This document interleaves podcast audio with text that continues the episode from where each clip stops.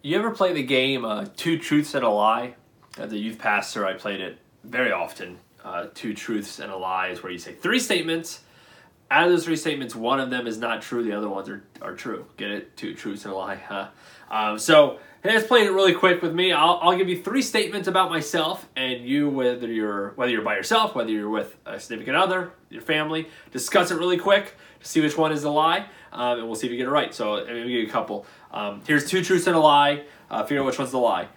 Disney World is one of my favorite places to go. I like Bruno Mars. And Godfather is one of my favorite movies. Let's go ahead, take some time. Um, okay, hopefully you've discussed.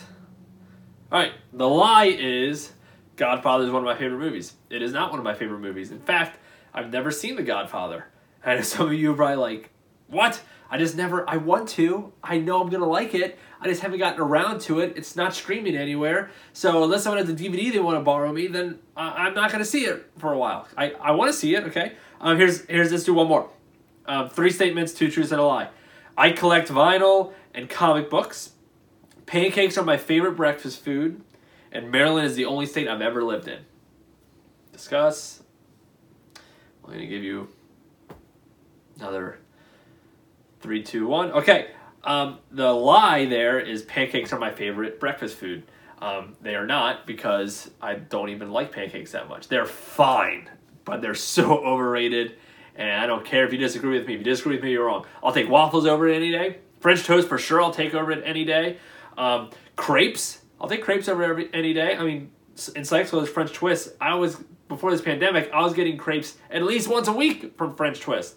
Yeah, I'll take any of those over pancakes. Pancakes are boring. Yeah, I know you can put blueberries in it, but you can do that with waffles and French toast, and anything else. So it's get, get those out of there. I don't I don't want pancakes are fine at best. Okay, that that's how the game works. Two truths and a lie. Today in this series, we're talking about things that the Bible doesn't actually say, things that people believe the Bible says, but when you look deeper, the Bible actually never says it, or we misunderstand it, or we're not truly applying it correctly. And today, the statement that uh, a lot of people believe uh, that the Bible doesn't actually actually say is God helps those who help themselves. Some of you may have said it, some of you may, may believe it. God helps those who help themselves, but it's not found in the Bible anywhere. But uh, Bible BibleGateway.com they actually did a poll and they found out that 80% of Americans believe that God helps those who help themselves. That that is found in the Bible, but it's simply not. So where does that saying come from? Here's where that saying comes from. A bunch of places where we kind of see it uh, initially. Um, it was a moral taught in Aesop's Fables, so if you know that, um, it's a moral taught there. There's a variation of it that appears in the Quran, okay? But where it really, really popularized, especially for America and specifically for America, is uh, Benjamin Franklin wrote God helps those who helps themselves in Poor Richard's Almanac in 1757. So most likely that's where a lot of us have gotten that from. It's kind of branched from there. God helps those who helps themselves. And that saying is kind of like two truths and a lie. It's kind of the same idea because in that saying we can find truth. There are different aspects of that we can find truth. In fact, I think there's two truths that we can find from that. But ultimately, that saying, and this saying, God helps those who helps themselves, that saying is ultimately just, it's not true. It's not in, in the Bible. And when we believe it, it can actually be dangerous. So, what are the truths that we can find in this statement? Here's the first truth that we have to do. We have to do. So, we cannot sit idly by and assume that God is going to do everything for us. Today's quarantine really been um, trying to do a good amount of carry out. Uh, my wife and I love going out to eat because we hate doing dishes. So um, we love going out to eat before this pandemic. Like we were probably going out, I don't know, four times a week. But too much. It's too much for sure. Uh, and we've obviously slowed it down. But we just like it. We like going out to eat. We like sitting down in a restaurant. We like not having to worry about the dishes, whatever. Um, and there are a couple places that are like my go-to, especially when it comes to certain food. My favorite Mexican restaurant is called R&R Taqueria. It's right um, in Jessup. And it, it was on Triple D, Diner, Drives, and Dives. And if you ever go, the Huaracha a la Mexicana, oh, that's that's where it's at. That's great. You don't need any more than that. You're to be deceived. You're to think you need a taco with it. You don't. That Huaracha, just one of those is enough. It's delicious. I highly recommend you doing that. Uh, my favorite crab cakes is a place called Koco's. It's in Balmer City. It's on the other side of Balmer City. Um, it's the best crab cake I've had, it, and I've been going around trying to find them. Okay, my brother, myself, and a couple of friends, we try to find the best one. Get out of here with G and M's. It's it's good, but it's not the best. Okay, it's it's a tourist trap. Get out of here with with Jimmy's famous seafood. I like it. I do think it's very good crab cake, but Koco's is easily the best one. It's expensive. You're gonna pay like thirty bucks for just a crab cake. But man, you don't need any more of that crab cake. That is delicious. Highly recommend you go there if you're looking for crab cakes. Um, trust me, I'm a Baltimore guy. Um, and then I also love one of my favorite desserts is a pie place called Dangerously Delicious Pies. Okay, they have a Baltimore bomb pie. It's made of Berger cookies, which is a Baltimore thing. Um, and man, that pie, it's 2,000 calories, but I'm sure, but it's delicious. It's so good. Anyways, those are my go-tos when it comes to food. If if I I can get any of those at any time. If I have R and R for lunch, if I get uh, crab cake, Koco's for for dinner, and I finish with a Balmer bomb pie for dessert, oh man, that is a super unhealthy and delicious lunch It's a day of eating. It's it's great. But let's say I wake up one day and I want to have that day of R and R, Koco's, and Dangerous Delicious. What if I just sit there and I wake up and I pray to God, God, in your sovereign will, I pray that you bring to me the food that I love. Dear God, I just pray that your will will be done when it comes to my food today. In your son's name, amen. And then I just expect it to show up. That'd be ridiculous, right? That's silly, right? Of course, I have to get in my car, go to the, go to the places and pick it up. I have to pay for it. I have to do something in order for that to happen Of course we do that. You, you're listening like, that's a dumb illustration, but we do it a lot. Where we think God's just going to do it for us because we prayed about it. Listen, if you want to go closer to God, you can't just pray about it. You got to read your script, read, read your word, join a group, serve. Be, you need to do something, and as you do it, you will grow closer to God. If you want to find a job, you can't just pray about it. You got to pray about it, and then you got to put your resume out there. You got to go to interviews. You got to work some bad jobs so that you can get to a better level. That's what you have to do. You have to go to school. You have to get some education. That's what you have to do if you want a certain job. You can't just pray about it, expect God to show up. If you want to find a significant other, if you want to find your spouse, you can't just pray about it. You got to pray about it, then you got to put yourself out there. You got to find those people. If you want to have kids, you can't just pray about it. You have to, you get the point. okay, I don't have to necessarily explain that one. But we have, there's times we have to do. We are called to work hard. God calls to do that. We are called to not be lazy.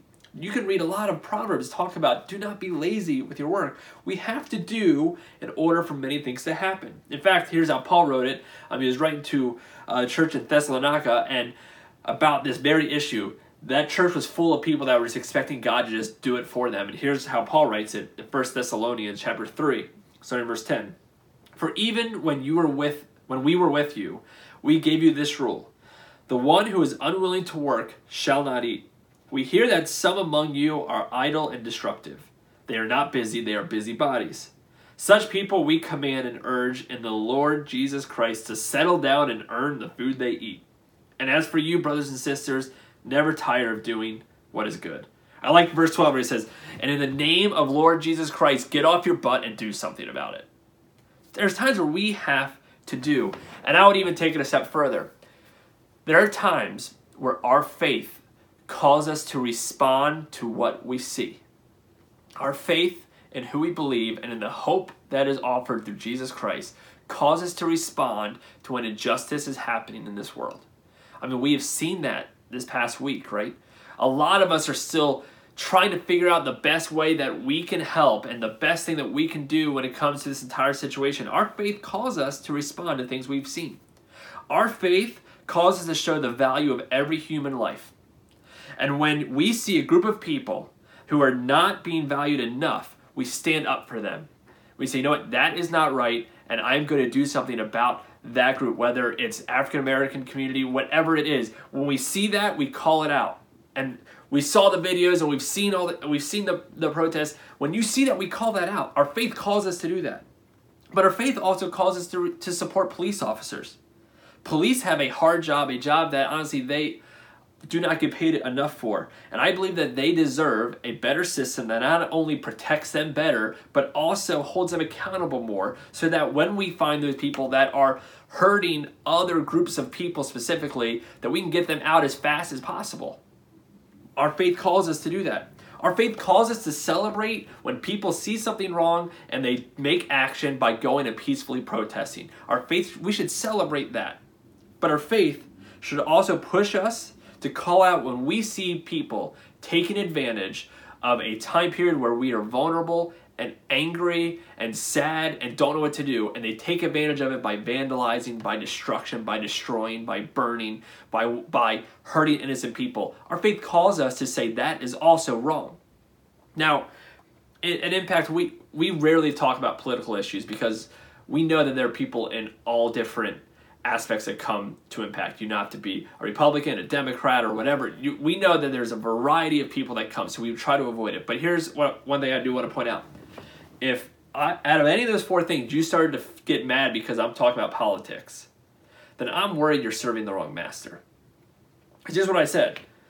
When we see a group of people that are not being treated the right way, which we're seeing that, we call that out. We also need to protect our police officers. We should all agree on that. We also need to celebrate when people stand up for what they believe in. And we also need to call out when people are using violence to hurting other people. If that is political to you, then I'm scared that you are not serving the right master. This is a time where all of us can listen to people that are different than us. Some of us can't listen because we're too busy telling other people to listen. Like, we need to listen right now. Listen to the presence of God and see where what our faith calls us to do, the action that we are called to do. Sometimes the action that we're called to do is to shut up and listen to other people so that we can start to understand them better and we can start to look at ourselves and think, what can I do to make this world better? What things can I change, can I grow in to make this world better? That's what we're called to do. Our faith leads us to action. I believe that we should pray like it's only dependent on God, but move and work like it's only dependent on us. We should do that. We are called to do. So when we say God helps those who help themselves, the idea that we have to do something is it's true. That's part of the truth. We're not also we're also called to do something else rather than do. The other truth that we can find in this in this saying is we are also called to help. We are called to help. Not only will our faith lead us to do, it's also going to lead us to help, to help those that are in need, to help those that don't have, to give up what we have to help those that don't. And the idea that God helps those who help themselves can lead us to helping other people. It's what it can do. Here's how James says it. I love this. And James, who's the, the half brother of Jesus, he says this in chapter 1, verse 27. Religion that God our Father accepts as pure and faultless is this to look after orphans and widows in their distress, and to keep oneself from being polluted by the world. We are called to help. In one sense, we have a responsibility to do, and we have a responsibility to help. But what starts to happen is when we get this idea and we look at life through the lens of God helps those who help themselves. We start to do that, then when we see people that need help, we can start to look at them incorrectly. That's what we can do. I know for me personally, it's what I can do. I mean, maybe you'll see somebody that is asking for money on the side of the road, that is homeless, that needs help, that is struggling. And if you have this idea that God helps those who help themselves, then wouldn't you then start to think, well, they need help because they aren't helping themselves enough? I know I've had those thoughts. I see someone on the side of the road and I'm like, well, I wonder what, why they're there wonder what decisions led them there. I, I wonder what they're going to do if I give them money what's going to happen. And God, over the years, have, has convicted me to push that mindset. And the reason why I think that, and the reason some of you will think that, like, well, if I give money, what are they going to do with it? Even though God just simply calls us to help those that are the orphans and the widows and the poor and the sick. The reason why we think that sometimes is because we have that lens of God helps those who help themselves. So if they need help, they're not helping themselves enough. See, Jesus helped the sick and the poor without any strings attached. He went at a time period when they believed that if you were sick, you were cursed by the gods. Jesus loved and went and hung out with the sick no matter what it meant for him, no matter what risk it gave him.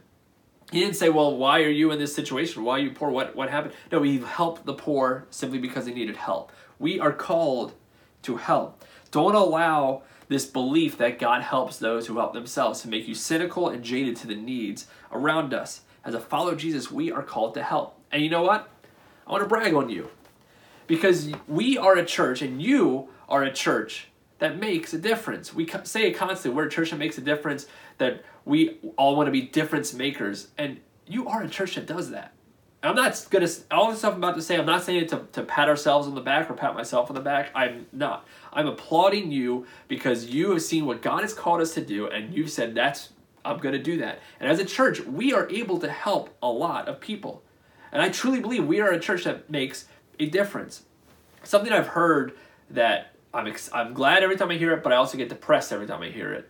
Um, I've heard a lot of people say to me, like, I just, I noticed you, you guys do a lot of stuff. Like, you guys help a lot. And in my head, I'm like, I don't think we do. I just know that God calls us to do it, and we help where we can. But the fact that we looks like we help a lot because a lot of churches don't do anything is depressing to me. You have to. My wife doesn't have to thank me for feeding our kids. They need to eat, so I feed them. God calls us to help those that are in need, and as a church, of course, that's what we do. And here's some things that you do. Um, we started a giving fund right when this COVID nineteen started happening. Right, we got locked down and people started losing jobs. We started giving fund, and we were, we really only promoted that for like two weeks. We didn't promote it that much, right? Um, it's still available. You can still give to that. Um, you can go to our website, impactchurchmd.com, and you can f- go to our Give tab and just select Giving Fund. You can still give to that.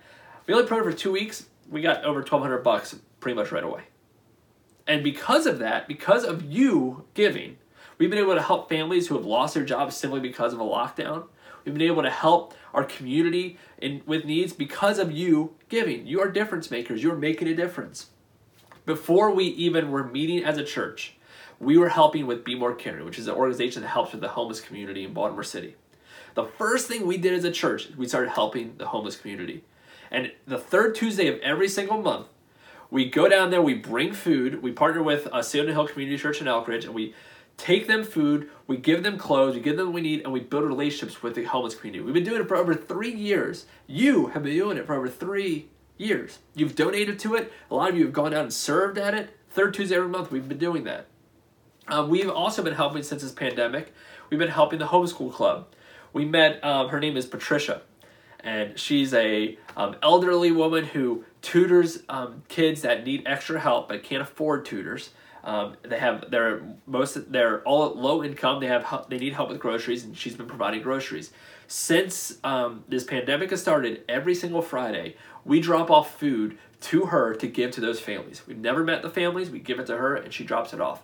Uh, a couple weeks ago, she told me that if we were not doing that, she would not be giving groceries anymore. Could not do it. But because of you, because you made a difference, we are helping families at need. And then we help with a pop-up food pantry. We're gonna be doing it, done it three times now. And we're gonna be doing it every Saturday, at least through June. And because of your donations, because of those that have signed up, and you can still sign up for that, um, we have been able to help families that are in need solely because of a crisis and because of a lockdown. I want to applaud you. You are difference makers. We are called to help, and you as a church understand this. God helps those who help themselves. It leads us at times to do, and it leads us at times to help. Those are some of the truths.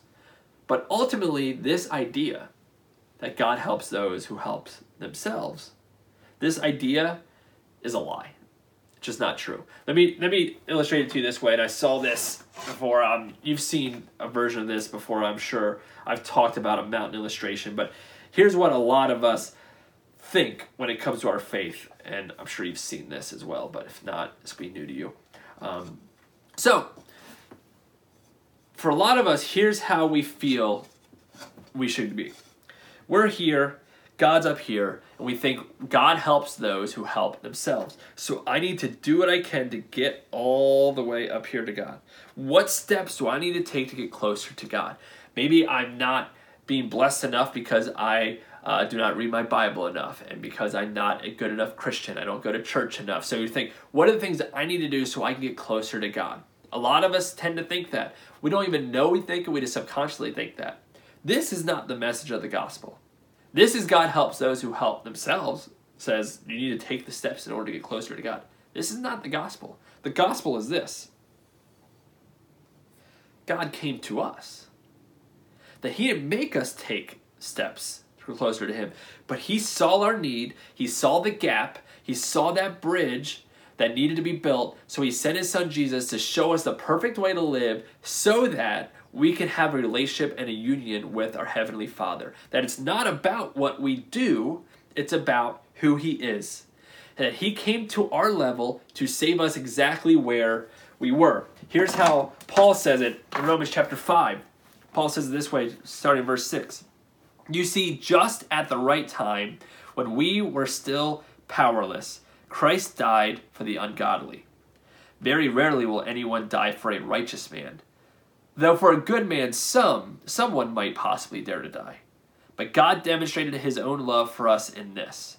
While we were still sinners, Christ died for us. The saying, God helps those who help themselves. It's not biblical, it's not accurate, and it's the complete opposite message of the gospel. Yes, we are called to do. Yes, we are called to help. But that doesn't mean that God helps those who help themselves. Here's the message of the gospel God helps those who can't help themselves. That's the gospel. And God helps those who can't help themselves. That is what grace is.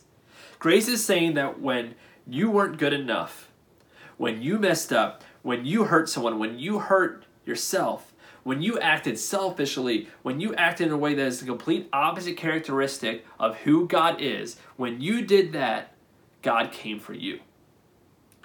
At your worst moments in life, God said, I love you so much, I'm still going to die for you. You see, God knows you. He knows your heart. He knows your past. He knows your future. He knows what you're going through now. He knows the times that you have acted selfishly and sinfully. He knows all of it, yet, with all that He knows about who you are and what you've done, He still chose to die for you. That's what God, the gospel is. God helps those who can't help themselves. Now, as I started to give that illustration, I started talking about the gospel. A lot of you have heard that before, right? You've heard that illustration. You've heard me talk about the mountain illustration. You've heard the idea of grace in the gospel, and some of you started to check out. I know, I know it because I've I've heard it so many times. And some of you even started to get bored and okay, oh, when is this going to end? When's Frank going to do his closing song? When are we going to be able to be done with this so I can do my Sunday? Some of you started to check out because you've heard the idea and the message of the gospel so many times. But here's why I think some of us check out when we start talking too much about the gospel and grace, things that you've heard before. Because deep down, you have this idea, and I have this idea, that God helps those who help themselves. So when you hear about grace, you say, Yeah, I've heard it. No, I know it. But really, we don't understand. See, if you start to get bored with me talking about grace and you don't understand why Christ had to die, He died because you sinned, and I sinned. So you don't understand the sacrifice that was made for you. You don't understand what you ultimately deserve, which is death. But we don't get what we deserve. If you understand the gospel and understand that God helps those who can't help themselves, then the idea of grace should not cause you to want to get up and do something else. It should cause you to get on your knees and surrender. Because it's amazing that someone loved us so much, sinful people, that our Creator loved us so much that He sent His Son for the chance that you'll turn back to Him. And that even though most of us live our lives complete opposite of who He is, and we can't help ourselves but to keep living for ourselves, that God still loved you God helps those who can't help themselves. This means that we cannot do enough. We cannot help enough. We do what we can. We help where we can. But ultimately, we admit when we can't. God helps those who can't help themselves. That means God helps.